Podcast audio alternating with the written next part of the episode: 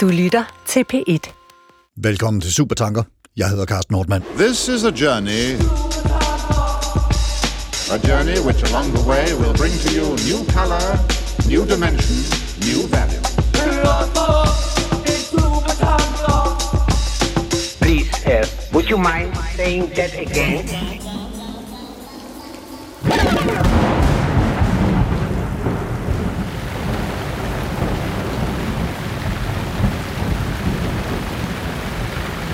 Jeg er på vej gennem byen. Det er møgvejr. Jeg er træt og vil gerne søge ly under en viadukt. Men hov, der stikker spidse jernpigge op af cementen. Jeg ser en bænk, som jeg måske kan lægge mig på, men nej, sædet hælder på en måde, så jeg triller af. Og den næste bænk har monteret armlæn på midten, så der kan man ikke ligge. Jeg føler mig ikke ligefrem inkluderet eller budt velkommen af indretningen.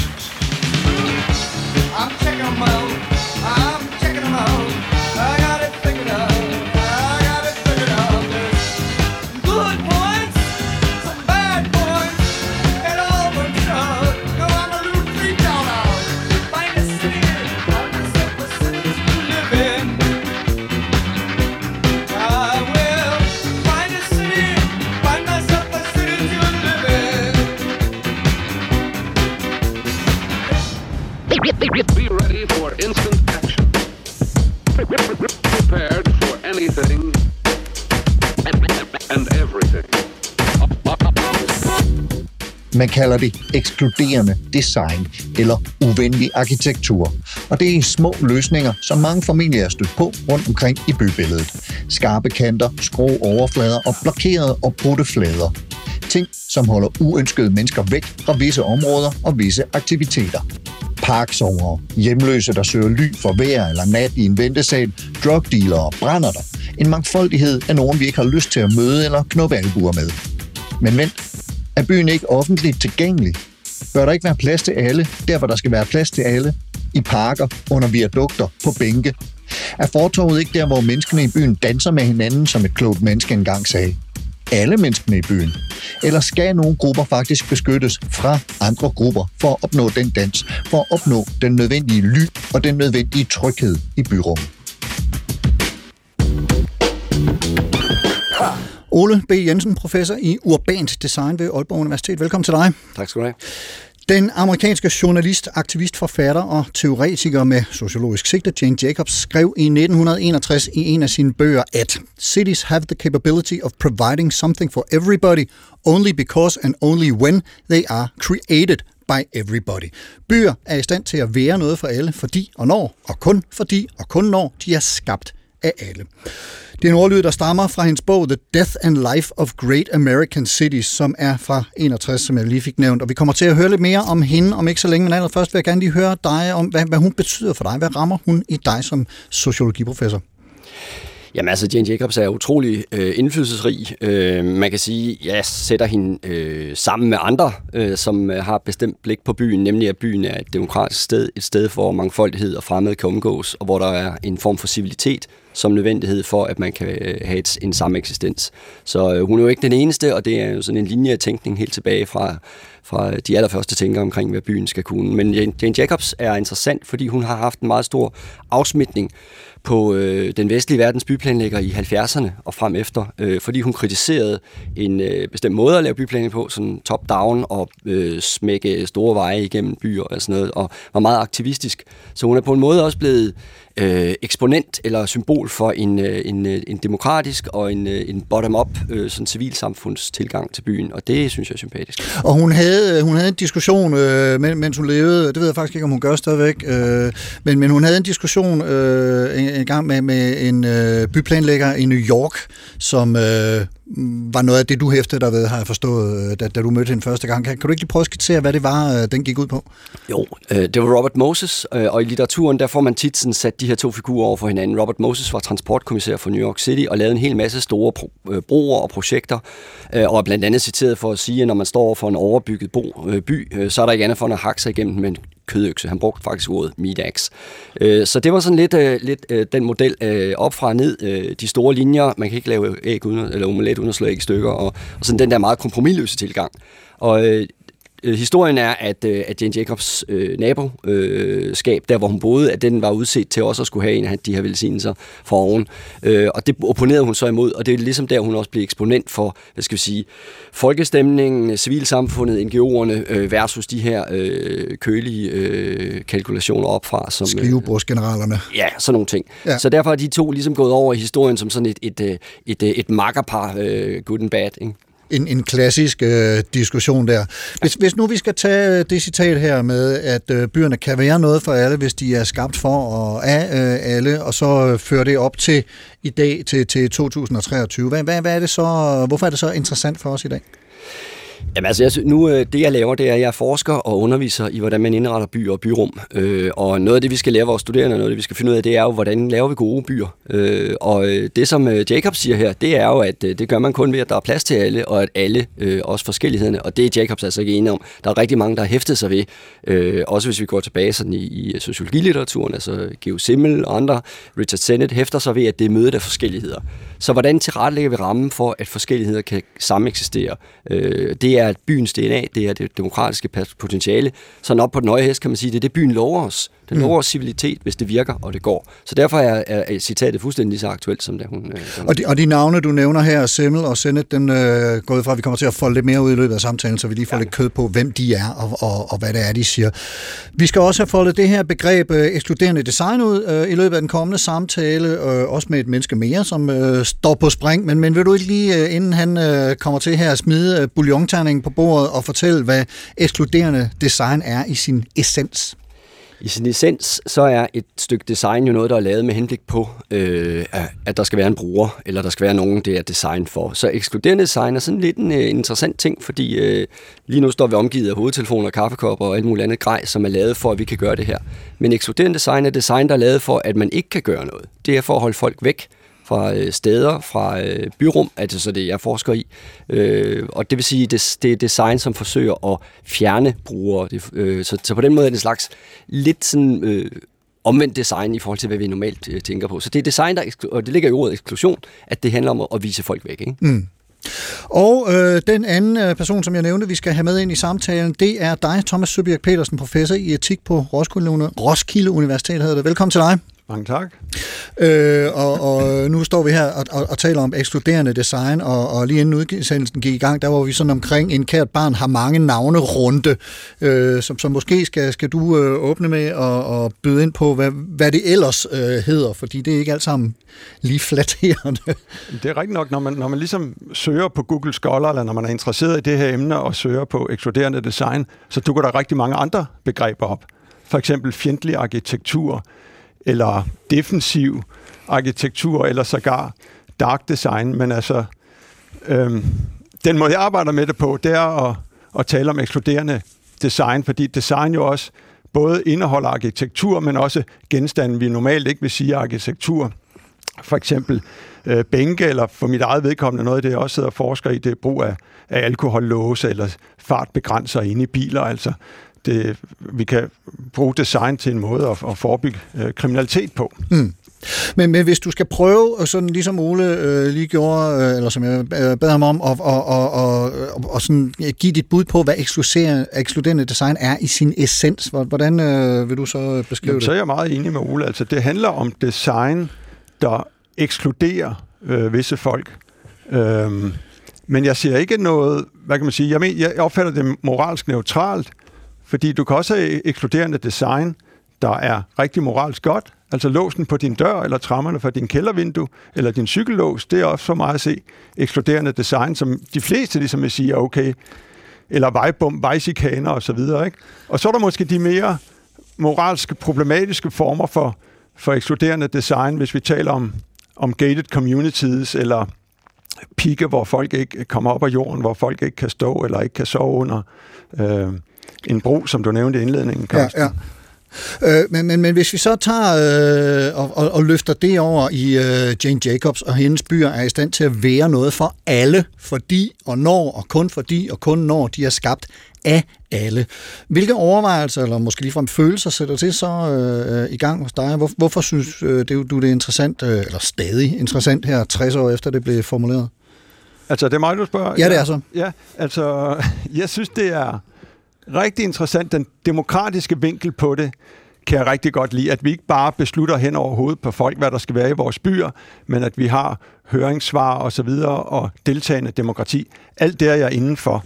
Jeg vil så sige, at det er måske fordi jeg er moralfilosof en lille smule skadet, ikke? Så omkring, jeg synes, at brugen af begreberne, altså byen skal være for alle, det synes jeg ikke, den skal være. Den skal ikke være for terrorister. Den skal ikke være for voldspersoner. Det er noget, vi skal prøve at designe os ud af, overvåge os ud af, eller måske tage fat om nældens rod, ikke? Og så gøre noget ved terrorisme og kriminelle bander og så videre. Men det er vel heller ikke dem, de skrånende bænke eller piggene i cementen sigter på at holde væk? Nej, men jeg tror, det er vigtigt, at vi ikke taler om ekskluderende design bare som én fed mængde. Vi bare kan sige, det er godt eller dårligt. Vi er nødt til at zoome ind på hver enkelt. Altså granitkuglerne rundt omkring Christiansborg, ja, de ekskluderer nogen fra at køre med en lastbil fuld af dynamit ind i Christiansborg. Altså det udelukker nogen, og det er sådan set rigtig, rigtig fint. Det andet problem, jeg har lidt ved Jacobs udsagn, det er, at jamen, det er fint nok med direkte demokrati, men det kan også blive ekstremt tungt. Altså hvis vi skal diskutere hver gang, der skal være et træ eller en lygtepæl, der skal stilles op i byen, altså, så tror jeg også, at vi får et meget tungt, ikke fungerende system. Så vi skal selvfølgelig ramme en eller anden middelvej, hvor vi, hvis det er vigtige ting og så videre, at vi bringer det op og taler med de folk, som det selvfølgelig kan gå ud over. Mm. Ole? Jamen altså, jeg er sådan set enig med Thomas, men det er klart, at man skal måske, uden at få det til at blive alt for langhåret akademisk, altså man skal jo tænke på det her, det er et citat i en kontekst, ikke? Jo. Og det vil sige, at på det her tidspunkt, der er Jane Jacobs virkelig op at køre over en bestemt måde, som byplanlægningen foregår, og som ikke laver alt det, som vi lige taler om nu, nemlig hører folk og alt muligt andet, ikke? Det er den ene ting. Den anden ting, det er, at det er jo rigtigt, når vi taler om ekskluderende design, at så kunne det også være, altså jeg er sådan set enig i, at det kan være neutralt. Det forskningsprojekt, som jeg leder, som handler om ekskluderende design, der ser vi primært på, hvordan dem, som ligger aller nederst på rangstigen i vores samfund, de ikke kan være i det, som skulle forestille at være for alle, nemlig offentlige byrum. Det mener jeg egentlig, at der er en god grund til at undersøge det empirisk i hvert fald, og det er jo det, vi gør. Men hvad siger du, Thomas, i forhold til det her, som Ole var inde på for et øjeblik siden med, at der er nogle skrivebordsdesigner eller skrivebordsgeneraler, som beslutter, at nu skal den her vej føres igennem her, eller nu skal der etableres sådan og sådan, at der er en nødvendighed for, at byer også er designet oppefra, og det er det, Jane Jacobs opponerer med. Jamen altså, som jeg sagde før, så synes jeg, at der er noget meget rigtigt i at høre folk op og undersøge, hvordan folk bliver påvirket af arkitektur eller infrastruktur. Altså det er jo helt klart noget, vi skal fokusere på. Men altså, vi har også et repræsentativt demokrati, der er selvfølgelig grænser for, hvor langt det direkte demokrati skulle være. Som jeg sagde før, ikke? Skal vi alle sammen sidde foran computeren og stemme for, om der skal noget lys eller et træ op ved Damhusengen. Ja, det kan blive meget omstændeligt. Ja, det må jeg sige.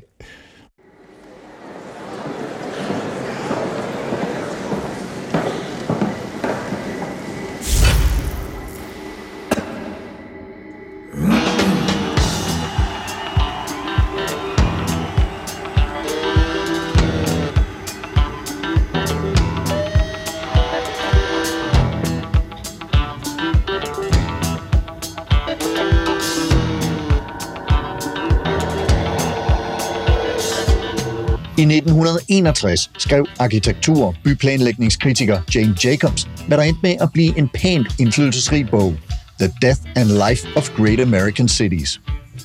Bogen var en sønderlemmende kritik af datidens byplanlægning og byfornyelse, herunder ny opførsel af boligområder. Indsatser, som fuldstændigt manglede blik for, hvordan livet leves i byens indretning. De store amerikanske byfornyelsesprojekter var forfejlede og havde den modsatte effekt af den tilsigtede. De skabte usikre gader og døde bymætter. Igennem sin karriere blev Jacobs imidlertid latterliggjort af den mandsdominerede branche. Ikke for hendes idéer eller analyser, men for at være en uuddannet, hysterisk husmor. Men Jacobs viste sig at få ret i nogle af sine grundlæggende analyser. Der er talrige eksempler på centrum af store amerikanske byer, der er blevet forvandlet til store motorvejskryds, hvor ingen mennesker har lyst til eller mulighed for at færdes. Byerne gennemskærer sig kæmpe konstruktioner tilegnede biler eller anden infrastruktur, og ikke det levede liv mennesker imellem. Jane Jacobs siger, i skarp kontrast til datidens opfattelse af, at en by kunne planlægges fra en helikopter eller et skrivebord af enkeltpersoner, der ved bedre, at byerne har potentialet for at tilbyde noget for alle, men kun fordi og kun når de er skabt af alle.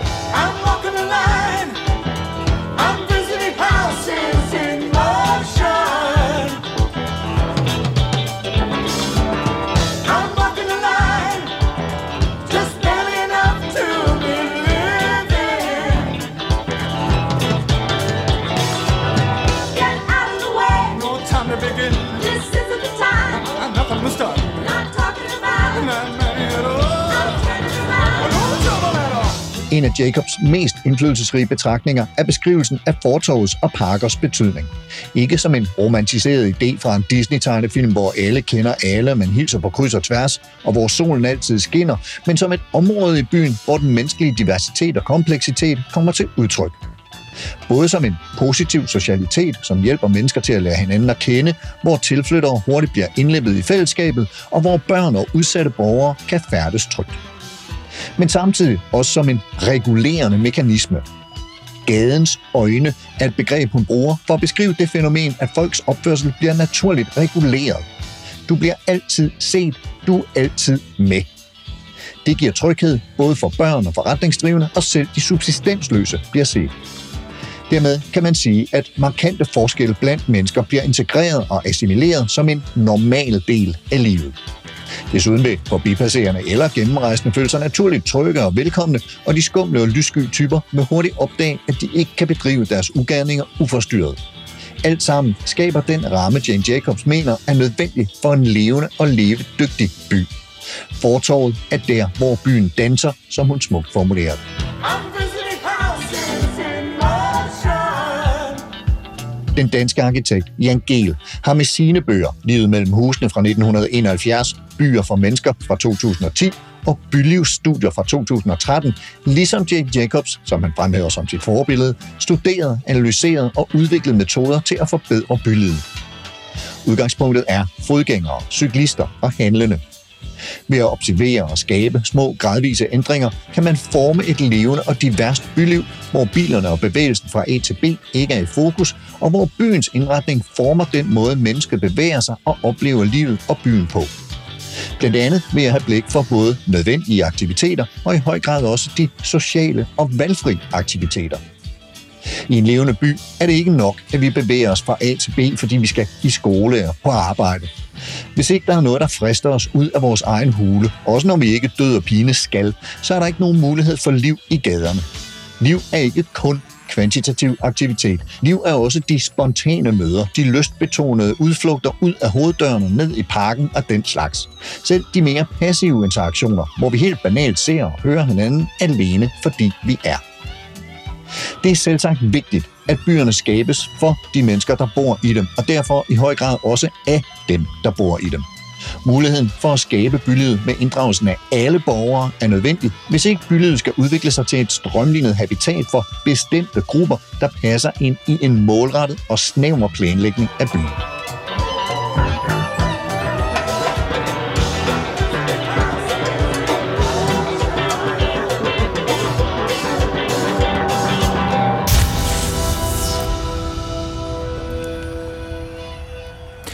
Ja, hvis vi sørger for, at byrummet er inkluderende og ikke ekskluderende, så vil der helt naturligt indfinde sig en balance, hvor eventuelt lyssky eller utryghedsskabende adfærd ikke finder sted.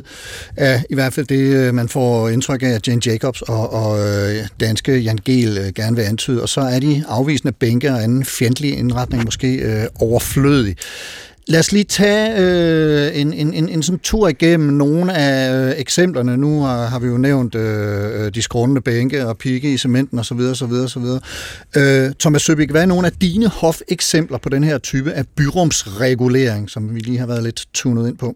Ja, det er det lukkede byrum, altså gated communities, som der også hedder på engelsk eller amerikansk. Og der ser jeg i hvert fald, at der kan være en fare for, at vi ligesom at folk låser sig inde, måske især den velhavende del af befolkningen, låser sig inde, så smyger de sig ud en gang imellem i nattens mulm og mørke for at køre hen på arbejde eller hente nogle vigtige varer, og så bliver vi isoleret fra hinanden. Altså det der med, at vi ligesom lukker os inde og forskanser os i et slags fort, Og det ser jeg i hvert fald som et stort problem. Men jeg synes, der er mange former for ekskluderende design. Det kan være lys, eller lyd, eller musik. Jeg tror, der er nogen, der talte om Barry Manilow-metoden, ikke? Altså, det var, at man spillede noget musik, så man vidste, at drugdealerne, de ikke kunne lide. De kan simpelthen ikke holde Barry Manilow ud. Nej, så holder de sig væk fra området, og vi har også nogle gange haft operamusik inde på hovedbanegården. Ja, på Københavns hovedbanegården, ja, det er rigtigt. Men jeg tænker også, at designbegrebet, hvis vi udvider det lidt, det kan også handle om love og praksiser, altså, at der kan være nogle forbudszoner, eller nogle zoner, hvor der er dobbeltstraf. Ja, det er i hvert fald også noget af det, der kan ekskludere folk, at vi har nogle bestemte regler. Her må du ikke komme, det kan være et skilt. Her må du ikke foretage dig det, her må du ikke sove, osv. Så det er ikke kun sådan fysiske genstande, det er også sådan, for mig at se, love og sprog, der kan ekskludere folk. Ja, og du var inde på nogle af de der også i øvrigt kriminalitetsregulerende installationer i biler og den slags. Ja, altså det er klart, at sådan noget som en alkohollås, ikke, er jo et meget oplagt redskab at bruge til folk, der har kørt fuld i bil, eller kørt promillekørsler, ikke? Det kan være afsindigt farligt. Så der kan vi lave nogle biler, der simpelthen kan forebygge, eller vi kan designe bilerne på en måde, der forebygger, at folk begår kriminelle handlinger, som for eksempel at køre spritbilisme. Og vi kommer også ind på nogle af de andre sådan, moralske implikationer af den her type byindretning, fordi det er primært byindretning, vi taler om her i programmet, og Ole B. Jensen, hvad er nogle af dine hofeksempler på det her? Jamen, nu har vi været lidt inde om dem. Det med pikkene, synes jeg jo, er den mest interessante i den forstand, at de jo er direkte farlige. Og det vil sige, der findes en slags ting, som er direkte farlige. Det ser vi ikke så meget i Danmark. Når vi laver vores empiriske analyser i byrummene, så ser vi en lidt mere subtil måde at gøre det på. De lænende bænke, opdelingerne osv. Og det har jo at gøre med, at der er trods alt grænser for, hvad man kan slippe afsted med at gøre i en dansk kontekst. Ikke? Ja. Men ellers så er det jo en del af det, vi også interesserer os for, og det er faktisk lidt parallelt til det, Thomas siger. Når vi bevæger os væk fra det materielle og fysiske, en del af det, som vi undersøger, det er det juridiske. For eksempel det her med lovgivning mod utryghedsskabende lejerdannelse, som også nogen har kaldt Romaloven. Man kan jo ikke lave lovgivning mod bestemte etniciteter i Danmark, så det er selvfølgelig ikke det er. Utryghedsskabende lejerdannelse. Ja, ja. Og det vil sige, at hvis der er mere end to, der sidder på en papkasse med en sovepose eller andet, og man skynder, og det er jo det spændende, at det er utryghedsskabende, så kan man rent faktisk både give dem bøder og sætte dem i fængsel. Og det foregår lige nu i København rigtig meget, hvor man har den største population af gadesover og hjemløse. Så der er det loven, man går ind og laver ekskluderende design i, så at sige, mere end det er et fysisk objekt? Ja, men man er jo nødt til, nu nævnte Thomas også muligheden for, at man kan også lave, boundaries, altså man kan forvise folk fra bestemte områder osv. Men den lovgivning, den er møntet på, at man skal kunne opløse den lejr, som man så har med at gøre her nu. Det, der er det spændende og problematisk, er ordet utryghedsskabende. Det er en elastik, og hvem oplever det, og hvad gør man ikke? Altså, i meget af vores forskning kan vi se, at både med bænkene og andre ting, der er det tit sådan noget med, at folk henvender sig til kommunen eller et eller andet, så det at få løst det her. Men det med utryghedsskabende lejerdannelse, det kan man selvfølgelig klage over, hvis der er en lejr nede, hvor man ellers er det meget politiet, der går rundt og håndhæver de her ting. Men altså, du var på et tidspunkt, da vi talte sammen, Thomas, inde på det her med, at det giver god mening, at man ikke kan lægge sig til at sove foran en brandstation, for eksempel. Eller du ved, sådan nogle andre rimelig åbenlyse ting, men er det også en del af dit blik på det her? Ja, det er det. Altså, jeg mener, at ekskluderende design kan i nogle situationer være helt moralsk forsvarligt, og jeg vil faktisk også sige moralsk ønskværdigt. Altså, det dur jo ikke, at vi har nogen, der ligger og sover foran en politistation eller en brandstation. Og det kan også skabe regulær utryghed på transportsteder, altså flystationer eller busstationer, og jeg mener... ventesaler og den slags. Ja, lige netop. Og jeg er meget enig med Ole i, at vi skal selvfølgelig have fokus på særligt sårbare mennesker, som ikke har noget sted at sove. Men vi skal ikke glemme, at der også er andre mennesker, der kan blive påvirket af de her design på en positiv måde. Forestil dig en person, der er handicappet, eller en ældre person eller børn, der ikke tør gå hen på busstationen, fordi der eventuelt ligger nogen og sover der, eller ligger foran elevatoren og sover. Nogle utilregnelige. Ja, men altså, det kan gøre nogen udtrykker også andre sårbare borgere end folk, der er hjemløse. Jeg mener så selvfølgelig, det er helt urimeligt, at hjemløse ikke har noget sted at sove. Og hvis vi etablerer de her, eller når vi etablerer de her bænke, så er det uhyre vigtigt, at vi sikrer os, at der er alternative steder at opholde sig om natten. Mm. Men Ole, hvad tænker du om det her som en måde ligesom at omgås hinanden, der rammer alle? Altså, fordi det lyder lidt sådan på noget af det, Thomas siger der i vores dagligliv, eller er der nogle mere åbenlyse ofre som sådan for det her? Det er jo klart, at hvis vi snakker om byrummene, som er tilgængelige for alle, så vil den bænk, som er fjernet, den vil fru Jørgensen på 77 ikke kunne sidde på, lige så vel som den gadesoveren ikke kan sidde på den. Så der rammer det jo alle på den måde. Men det, der er anderledes ved det er, at vi ser for eksempel sådan noget, hvis vi må vende tilbage til, det bliver meget en bænkesnak, men det er fordi, det er meget... det er meget tydeligt eksempel. Ja, men det, der er ved det, for eksempel en skråbænk, som er designet sådan, så du ikke kan ligge og sove på den, så du falder ned, den kan være glimrende at vente på bussen på. Ja. Og det vil sige, hvis jeg er ude, og det er faktisk en af pointerne, det er, at det kommer lidt an på, hvad du er ude på, og hvad du gerne vil i byrummet. Og det er derfor, at der er forskel på, at hvis jeg går rundt og leder efter et sted, hvor jeg lige kan vente i 5 minutter på bussen, eller jeg går rundt og leder efter et sted at sove. Ikke? Det er to forskellige situationer. Og derfor vil det designindgreb, som forhindrer mig i at sove, det vil ikke forhindre mig i at vente på bussen. Nødvendigvis. Mm. Så derfor så er det lidt mere subtil og lidt mere sådan detaljeret diskussion om, hvorvidt det rammer alle. Men det er klart, nogle af de eksempler, Thomas kommer med her, de er jo selvfølgelig interessante og relevante. Hele tryghedsdiskussionen, der er jo opstået det, man godt sådan med rimelighed kan kalde en tryghedsindustri lige nu, hvor det kører på alle stationsområderne, de skal gennemlyses og være genstand for tryghedsskabelse. Man skal bare huske, at tryghed, det er jo en subjektiv tilstand, ikke? Altså det vil sige, at er det nok at trække et utryghedskort, om man så må sige. Vi har i vores empiriske forskning også set eksempler på forældre, som trækker deres børn væk fra tilstedeværelsen af posedamer og hjemløse, fordi de ikke skal se dem, ikke? Og siger, det skal du kigge på, og så videre. Hmm. Og det er jo sådan en del, hvor jeg synes, nu begynder vi sådan at komme ud i de der ting, hvor man godt kan sådan sige, jamen, hvad er det vores blik på den her, på vores allesammens sted, det egentlig er for noget? Er det en usund censur, simpelthen, at agere på den måde der? Altså, det er jo... Nu bevæger vi os ind i forældreskabsdiskussion. Ja, det synes jeg lidt, det er, ikke? Altså, fordi der er jo, altså, de mennesker er her, og de har ret til at være her, ikke? Det er klart, hvis vi har eksempler på, at de larmer og støjer, eller truende og så videre, så er det selvfølgelig noget andet. Og derfor er det...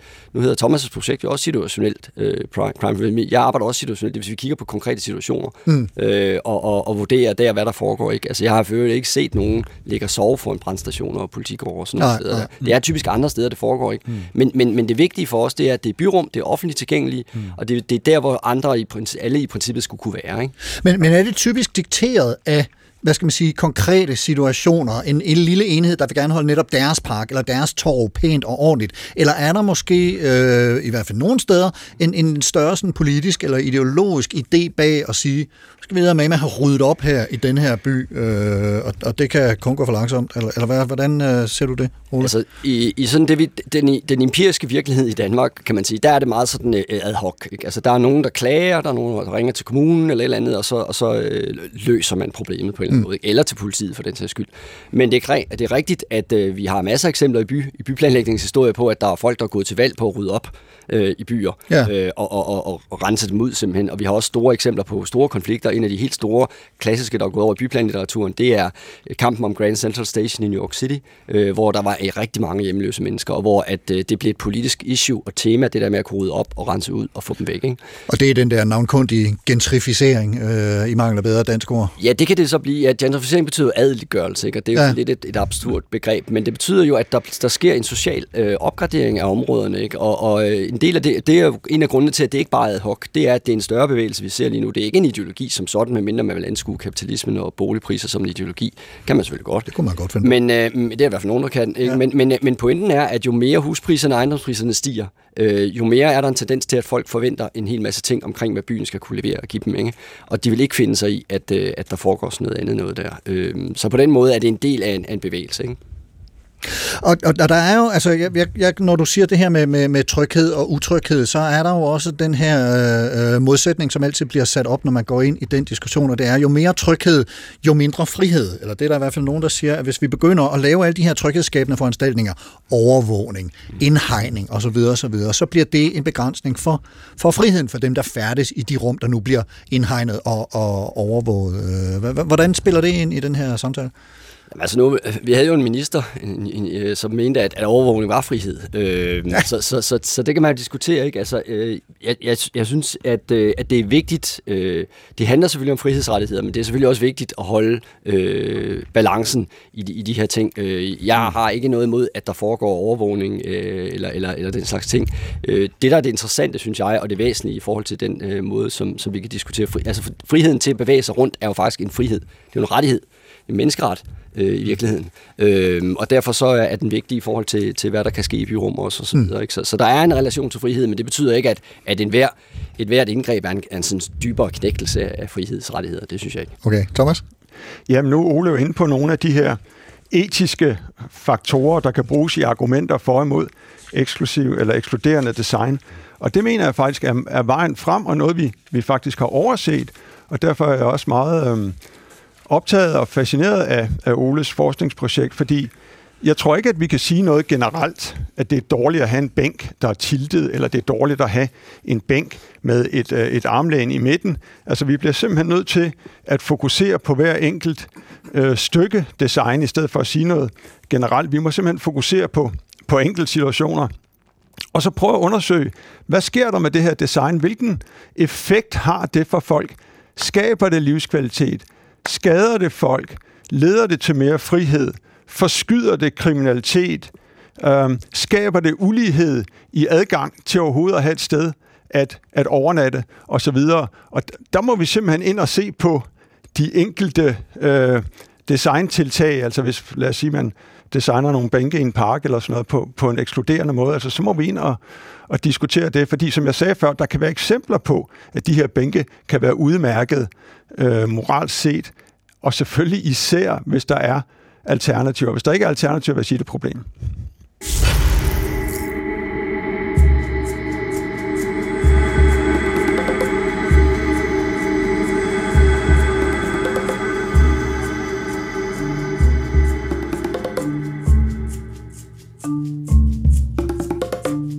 Et cykelskur er en bygning. En koncertsal er arkitektur. Men hvad er det, der adskiller det at banke nogle materialer sammen til at holde vind og vejr og cykeltyve ude, og så det at opføre et stykke arkitektur, som for eksempel en katedral, et mediehus eller et koncerthus? Det er der naturligvis mange svar på, og et af dem handler om menneskets behov for skønhed og fremsættes af Christian Illies og Nicholas Ray i artiklen En æstetisk ontologi, tilgængelig skønhed som en fundamental forpligtelse i arkitekturen fra 2016. En artikel, hvor erkendelsen af menneskets behov for skønhed bliver en moralsk forpligtelse for arkitekturens udformning.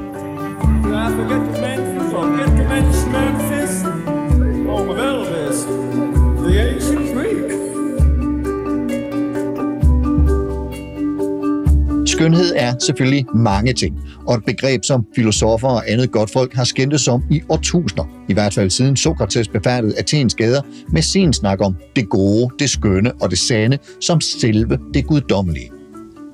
Skønhed vil typisk være en såkaldt formel skønhed, hvor proportioner, former, symmetri og harmoni, jævnfør det græske ord kosmos, som betyder harmoni og som også indgår i ordet kosmetik, disse værdier giver en naturlig æstetisk nydelse, som for eksempel katedraler, Peterskirken, Versailles-slottet og den slags pompøse fortidslevn. Men det er langt fra gjort med det. Skønheden kan også vise sig i en bygnings funktionalitet, hvor den passer ind i sine omgivelser, hvad den kommunikerer til sine brugere, hvilke teknologiske og visionære befindligheder, der definerer dens form, og endelig, hvordan den patinerer og ældes, både fysisk og kulturelt. Og fordi vi som borgere, der færdes mellem bygningerne, ikke kan vælge arkitekturen til eller fra i det daglige, så har skaberne af arkitekturen et særligt ansvar.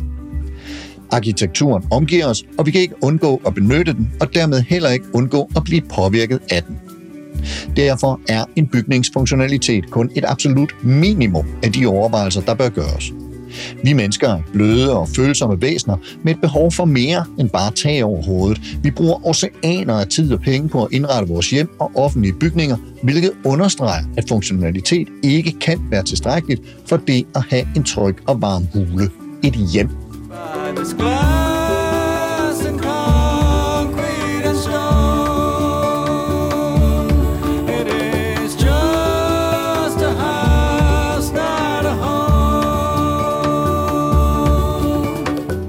Som Aldo van Eyck, en hollandsk arkitekt fra midten af det forrige århundrede, sagde det, arkitektur skal ikke gøre mere, men må heller aldrig gøre mindre, end at få mennesket til at føle sig hjemme.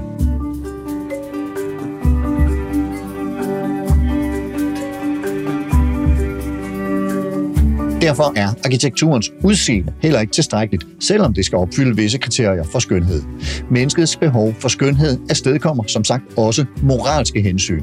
Hvad kommunikerer arkitekturen? Hvordan får en bygning mennesker til at føle og opføre sig? Gør et hospital os for eksempel utrygge? Bliver vi intimideret og små af offentlige bygningers højtsiddende dørhåndtag og høje skranker og dermed mødet med staten? Og har vi overhovedet lyst til at opholde os, leve i det offentlige rum? Hvad betyder arkitekturen for vores lyst til at forlade vores hjem og gå ud og deltage? Pointen er ret simpel. Alle mennesker påvirkes af arkitektur. Alle mennesker har et behov for at påvirkes af skønhed. Arkitekturen har derfor en forpligtelse til at være skøn og være tilgængelig for alle.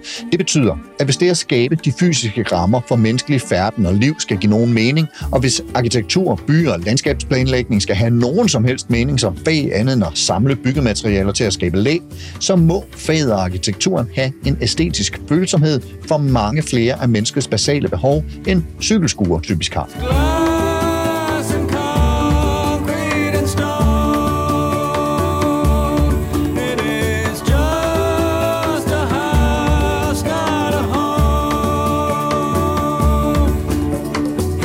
Kritikere af den slags lidt drømmende pointer om skønhed, hjemlighed og postulater om, hvad der er menneskets basale behov, siger nok, at det er lige rigeligt romantiserende, det der. Hvad med det mere jordnære og moralske ansvar for at passe på borgernes penge, når der bygges, eller ansvaret for ikke at frose med lækre materialer, eller over for klimaet i valg af materialer? Eller hvad med behovet for billige boliger, der kan huse en stadig større befolkning, der søger ind mod byen for uddannelse og arbejde? Skal vi da ikke bare have klasket nogle hurtige, billige kasser op til dem?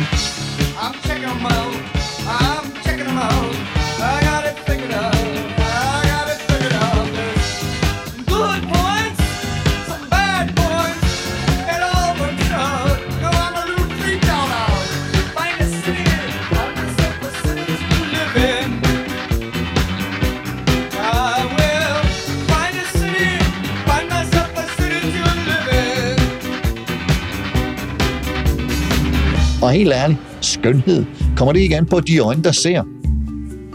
Hvad bygninger skal kunne, hvad de signalerer og hvad der opfylder menneskets behov, og hvem der har ansvar for, at det sker, kan være som at sammenligne højden på Rundetårn med højden på et tordenskrald. Men måske lige netop derfor, fordi det kan synes umuligt, men unægteligt vigtigt, kræver det andet og mere af arkitekturen og byplanlægningen. Bygninger er ikke bare bygninger, og cykelskuer er ofte ikke arkitektur.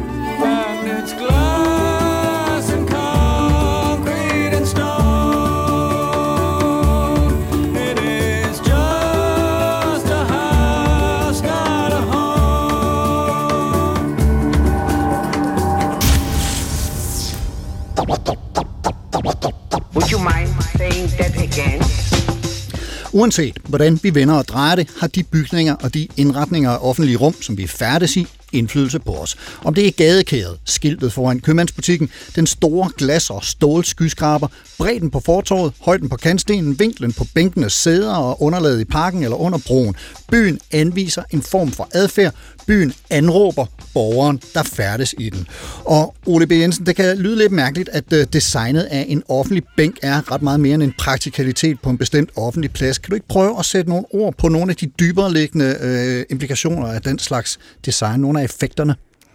Jo, altså som du siger, hvis man tænker i den metafor, at arkitekturen eller artefakterne eller objekterne anråber os, ikke? At de henvender sig til os. Ikke? Og det er jo egentlig, det lyder måske sådan en lille smule mystisk, men det er faktisk lige ud landvejen. Hvis du går rundt med to store shoppingposer og har været ude og shoppe hele dagen, ikke? Og så tænker du, du kan godt lige bruge en puster, så sætter du dig typisk ikke ned på asfalten, du sætter dig på den bænk, du kigger rundt, er der en bænk? Ikke? Og det næste spørgsmål er så, hvad kan jeg se fra bænken? Og nej, vi tager den derovre, for den står lige i solen, eller der er en fed udsigt eller andet. Ikke? Så det vil sige, at vi går rundt i byen med et formål, og byen er så til stede for vores ageren, og den henvender sig så at sige til os. Churchill har engang sagt meget berømt, at først skaber vi byen eller husene, og siden skaber de også. Ikke? Og det er det, der er på spil, og det var også det, der var på spil her i oplægget. Ikke? Så det, der sker, det er, at vi, også hvis vi skal lede efter et sted at sove på en bænk, så går vi rundt og leder efter en bænk, der lader sig anvende til det. Som har det telos, eller det formål i sig, at man rent faktisk kan have den funktionalitet opfyldt. Og det vil sige, at når den så bliver skrå, eller fjernet, eller punkteret, eller alt muligt andet, ja, så er den jo ikke tilgængelig for det formål. Så bliver der sådan en skridmatter-agtig påvirkning, eller hvad? Ja, altså det vi arbejder med i vores forskningsprojekt, og måden vi har prøvet at sætte ord på det her på, for det er jo meget noget med at sætte ord på tingene, fordi vi er så blinde for dem, når vi spacerer rundt i byen og ikke lægger mærke til det, det er, at der opstår det, vi kalder en afvisningsatmosfære. Ja. De fleste af os kender det der atmosfærebegreb, det er lige så fluffy som dit skønhedsbegreb, du snakkede om lige før, men vi ved alle sammen, det er der, ikke? Ja. En god og en dårlig atmosfære, og den er subjektiv, men den er der. Og atmosfære, de filosofer og teoretikere, der beskæftiger med det, de taler meget om, at for eksempel Gernot Böhme, en tysk filosof, at atmosfæren er ikke noget, der er i tingen, det er heller ikke noget, der er i mit hoved, det er noget, der er imellem os. Tingen så at sige radierer eller udstråler, og det vil sige, hvis tingen udstråler, at her kan du ikke være, og der er nok af de ting, jeg går rundt og leder efter det her sted at sove, som du havde i din speak før, ikke? Mm. Og alle, når der kan heller ikke være, for der er pikker, og når der kan heller ikke være, for der er låst af, og når der kan heller ikke være, så begynder der efterhånden at danne sig en stemning af, at her skal du ikke være. Og det er det, vi kalder afvisningsatmosfære. Men der er den her, og nu nævnte jeg lige ordet for et øjeblik siden, anråbning. Ja. Og det er også et begreb fra en filosof, som vi måske lige kan trække ind ganske kort. Altså, hvad er det her med, at byen eller byens indretning anråber os og siger, sådan her skal du agere her, ellers så er du ikke velkommen. Jamen altså, man kan sige, der var faktisk tilbage i 70'erne, var der en amerikansk kunstner, der hed Jenny Holzer, der lavede sådan en hel masse street art. Og hun lavede sådan nogle af de der billboards, som ligner biografreklamer, eller biograftitler i New York, hvor der står, hvad der går. Ikke? Mm. Et af dem hed Protect Me From What I Want. Ikke? Som rigtig meget af byens indretning er jo lavet på shopping. Ikke? Den anråber os, ikke, til at gå ind. Kom her ind og køb noget. Ja, kom her ind og køb, ikke? Køb mig. Ja. Men hvis du er gadesover, så anråber de der skrå bænke der jo til på en anden måde. Althusser, som er den filosof, vi taler om her, men det findes også inden for kommunikationsteorien. Althusser talte om i et af hans værker, at hans eksempel var, hvis du kommer gå ned ad gaden, og der er en politimand, der råber, hey, du der, så vil de fleste, altså der er nogen, der tager benene på nakken og høvler afsted, ikke? Men de fleste vil stoppe op og dreje rundt, og han siger, at i den 180-graders drejning, der bliver du til et lydsubjekt for staten. For hvad er politimanden her? Statens lemliggørelse, ikke? Mm. Så det er den der, og det er jo sådan meget bogstavelig anråbelse, ikke? Så det den metafor, eller den idé, har jeg ligesom forsøgt at tage ind i det, og det er også gjort af andre. Der er en svensk journalist, der har skrevet en bog om ekskluderende design, som også bruger det her begreb. Og hvor man så kan sige, at bænken henvender sig, så at sige, til mig, og hvis der er nok bænke og pigge nok, så henvender de sig til mig, sådan så afviklingsatmosfære, den ligesom bliver mærket. Ikke? Og hvad siger etikprofessoren til det, Thomas, den her anråbning? Nu skal du høre efter her, kammerat, og så skal du agere sådan, som vi har planlagt, at det her byrum skal udfolde sig. Jamen igen tror jeg, så mit take på det vil være, at vi skal ikke være for generelle. Altså det er klart, at vi kan have nogle bænke og sådan noget, der kan virke afvisende, og det anerkender jeg fuldstændig, og det er også noget af det, vi skal undersøge, hvor negativ en effekt har det. Men som sagt, overordnet set mener jeg ikke, at der nødvendigvis er noget forkert ved, at noget er afvisende, især ikke hvis der er andre muligheder for eksempel at sove udenfor, men selvfølgelig påvirker arkitektur os. Og selvfølgelig er det skønne også vigtigt, men som du også nævnte i indledningen, Carsten, altså det er jo en svær afvejning, altså hvor mange penge skal vi bruge på æstetik, ikke? Når vi ved, at der er folk i andre dele af verden, der ikke har råd til medicin eller rent drikkevand. Skal vi så flotte os med særlig super fin æstetik, og så bare stå som tilskuer på, at folk dør i en anden verden, eller en anden del af verden, hvor der ikke engang er adgang til de mest basale goder? Men altså, der er jo, altså, hvis vi laver for meget, eller ikke for meget, hvis vi laver sådan en atmosfære, der afviser nogle af de befolkningsgrupper eller grupperinger på anden vis, som vi egentlig ikke ønsker at blive konfronteret med. Det vil sig drankere, narkomaner, bander, truende bander af forskellige art. Altså, er det så ikke meget fedt, altså, om byen bliver pæn og ordentlig, eller er det en afvikling af den der offentlige atmosfære, som siger, der skal være plads til alle, Ole? Jamen altså, nu lovede vi jo at komme lidt ind på blandt andet Simmel og andre, ikke? Altså, ja. der er sådan en stolt tradition inden for bytænkningen om, at hvad er byens kendetegn? Louis Wirth fra Chicago Skolen sagde det også, at forskellighed dukker op hver gang man definerer det, ikke? Altså hos Simmel er det der med mødet med den fremmede og det at kunne acceptere, at der er andre end en selv, som er anderledes. Hos Chicago Skolen er det med den sociale heterogenitet, at det er forskellighed. Så der er forskellighed på spil, og vi kender det også hos Richard Sennett. Og heterogenitet, jeg hiver bare lige fat i den, det er forskellighed. Det er forskellighed, mangfoldighed. Ja, mangfoldighed, ikke? Og Richard Sennett, som vi har været inde på før, han taler om, der er to hovedbegreber, som vi bruger, når vi snakker om byer. Det er uobsersivitas. Det betyder sten. Det er den hårde by. Det er det, vi kan se. Det, vi lige har snakket om. Det er urbane. Ja. Det er flader og materialer og muligt andet. Og civitas, det er så det kulturelle program. Det er civiliteten. Det er den måde, vi omgås hinanden på. Og der kan man sige, at byer, som bliver meget ens, eller bydele, som bliver meget ens, de har i hvert fald ikke mangfoldigheden. Og det synes jeg er helt fint. Man kan sagtens have et argument for, at lad folk bygge ghettoer, lad dem bygge... Nogle af vores dyre steder er jo rimandsghettoer, ikke? Altså tilvalgte, hvor det er tegnebogen, der gør, om du kan stemple ind. Det opponerer jeg ikke imod som sådan. Det er en større diskussion. Det, jeg har et problem med, det er, at når vi har byrum, som er offentligt tilgængelige for alle, så synes jeg, det er interessant, og måske endda også problematisk, hvis man bortviser de allersvageste med forskellige teknikker, som dem, vi har været inde på i dag omkring ekskluderende design. Mm. Thomas? Jo, men altså, jeg var meget enig i Oles analyse, og det er jo i hvert fald vigtigt, at vi også bevarer det offentlige rum, så måske en lille krølle på Ole, ikke? Det er, at vi skal også, synes jeg, regulere, hvad private kan have lov at gøre, fordi hvis vi kan acceptere, at de kan begynde at bygge 2 meter høje cementmure med pigtråd på toppen og en indgang, der er bevæbnet med vagter, altså så vil jeg sige, at her er det vigtigt, at vi sætter ind som samfund, at sådan nogle fortlignende ghettoer ønsker vi ikke at have. Så, men det er jo også vigtigt,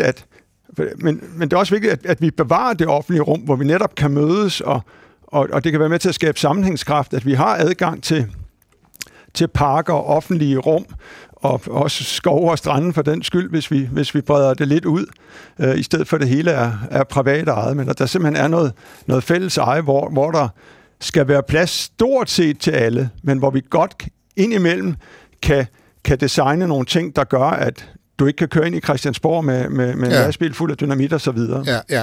Og jeg tænker muligvis også de der steder, hvor nu det var dit eksempel, Ole, hvor vores børn faktisk kan erfare, at der findes postdamer, at der findes folk, som er subsistensløse på den ene eller den anden måde, fordi det er en del af den mangfoldighed, som livet byder, og du byder ind med en pointe her. Nej, men det var bare lige omkring det, som Thomas netop siger med tilgængelighed af det offentlige rum, ikke? Altså et meget godt eksempel, som ikke har noget med dark design at gøre, men som jo også truer den her mangfoldighed, det er, at hvis alle de steder, hvor man kan sætte sig ned og nyde udsigt eller bare hvile, de er cafébordere, ikke? Hvor der kommer en tjener, han siger, hvad skulle det være? Ikke? Mm. Så siger det sig selv, at så vil der være rigtig mange mennesker, som ikke kan sætte sig ned, fordi de ikke har enten lyst eller råd til at skal ind i en form for vareudvekslingssituation der.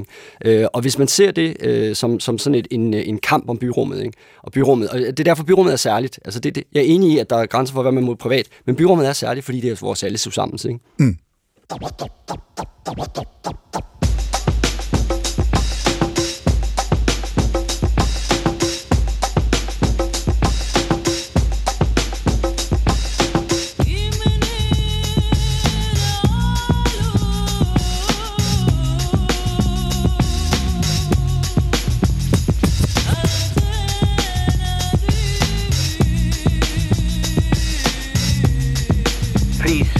Would you mind saying that again? Thinking of a master plan. Supertanker, Ole, Thomas og Carsten og Jane og Jane Jacobs og Jan Gehl.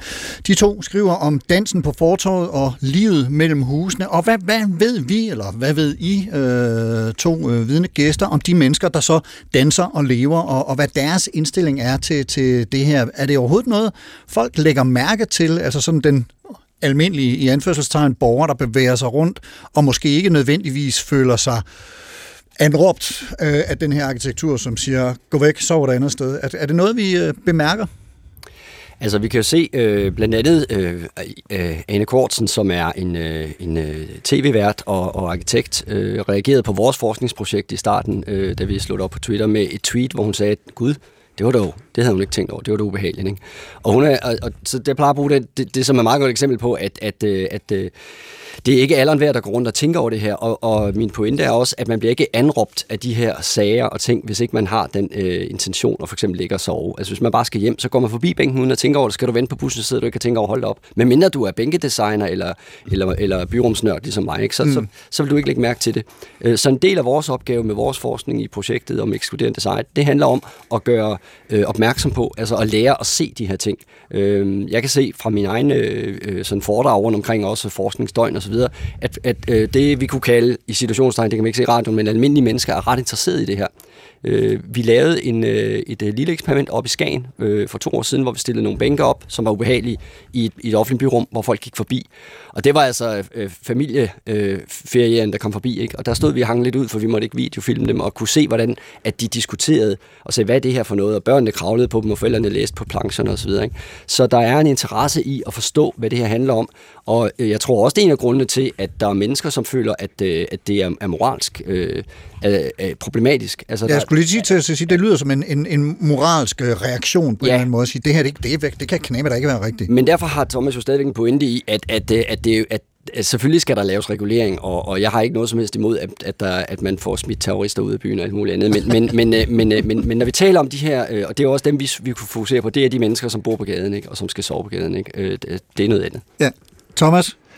Jo, men det var bare det her med, at hvor meget lægger vi mærke til ekskluderende design. Ikke? Ja, jeg vil sige, at der er noget ekskluderende design, der er svært ikke at lægge mærke til. Okay. Altså meget høj musik, eller meget ubehageligt lys. Det kan være sådan noget pink lys, der gør, at du som narkoman ikke kan finde din blodåre og stikke dig. Eller det kan være lys, der fremhæver dine bumser, og det er der rigtig mange teenager, der ikke kan lide, når de skal have fat i stoffer. Så der var meget... Altså pigge nævner vi op af cementen, altså det tror jeg godt. Det er sådan rimelig åbenløst. Ja, det er sådan rimelig åbenløst, ikke? Men derfor har Ole selvfølgelig ret i, at sådan noget som bænken, det kan jo opfattes meget, meget forskelligt, ikke? Det kan være super vigtigt for nogen, der ikke har et hjem, at få et sted at overnatte, og for mange andre betyder det måske ikke det store.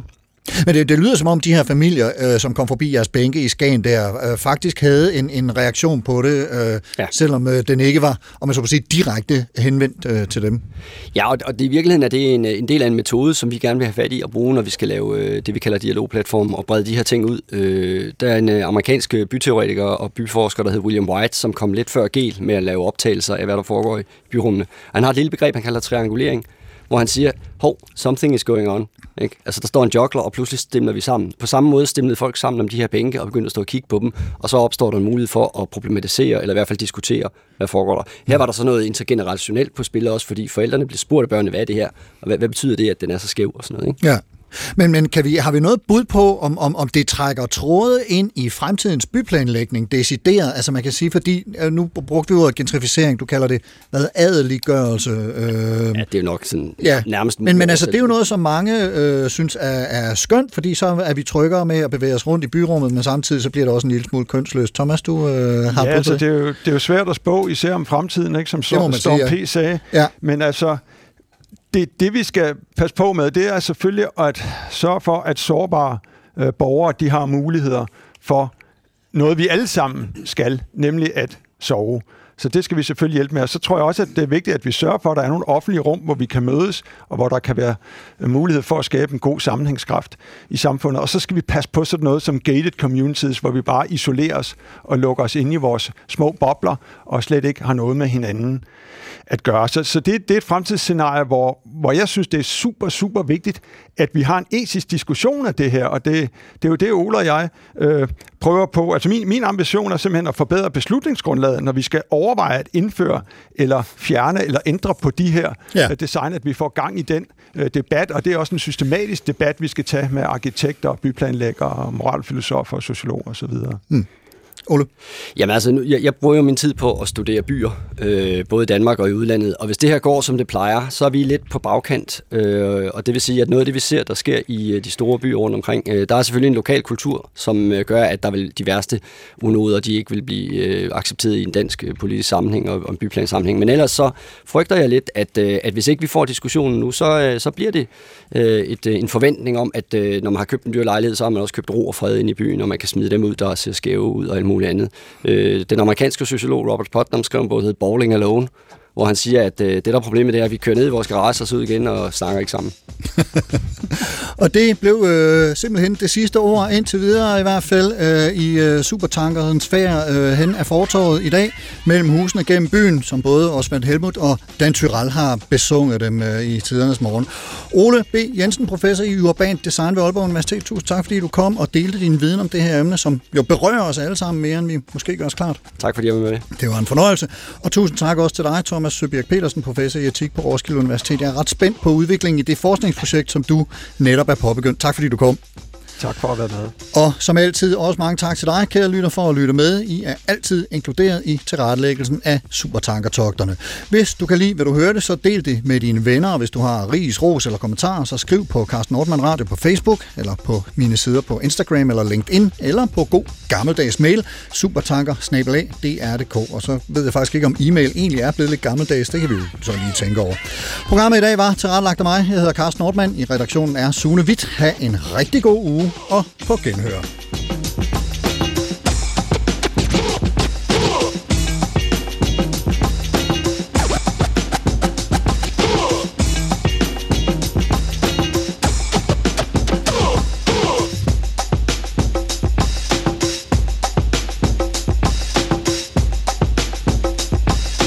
Thinking of a master plan.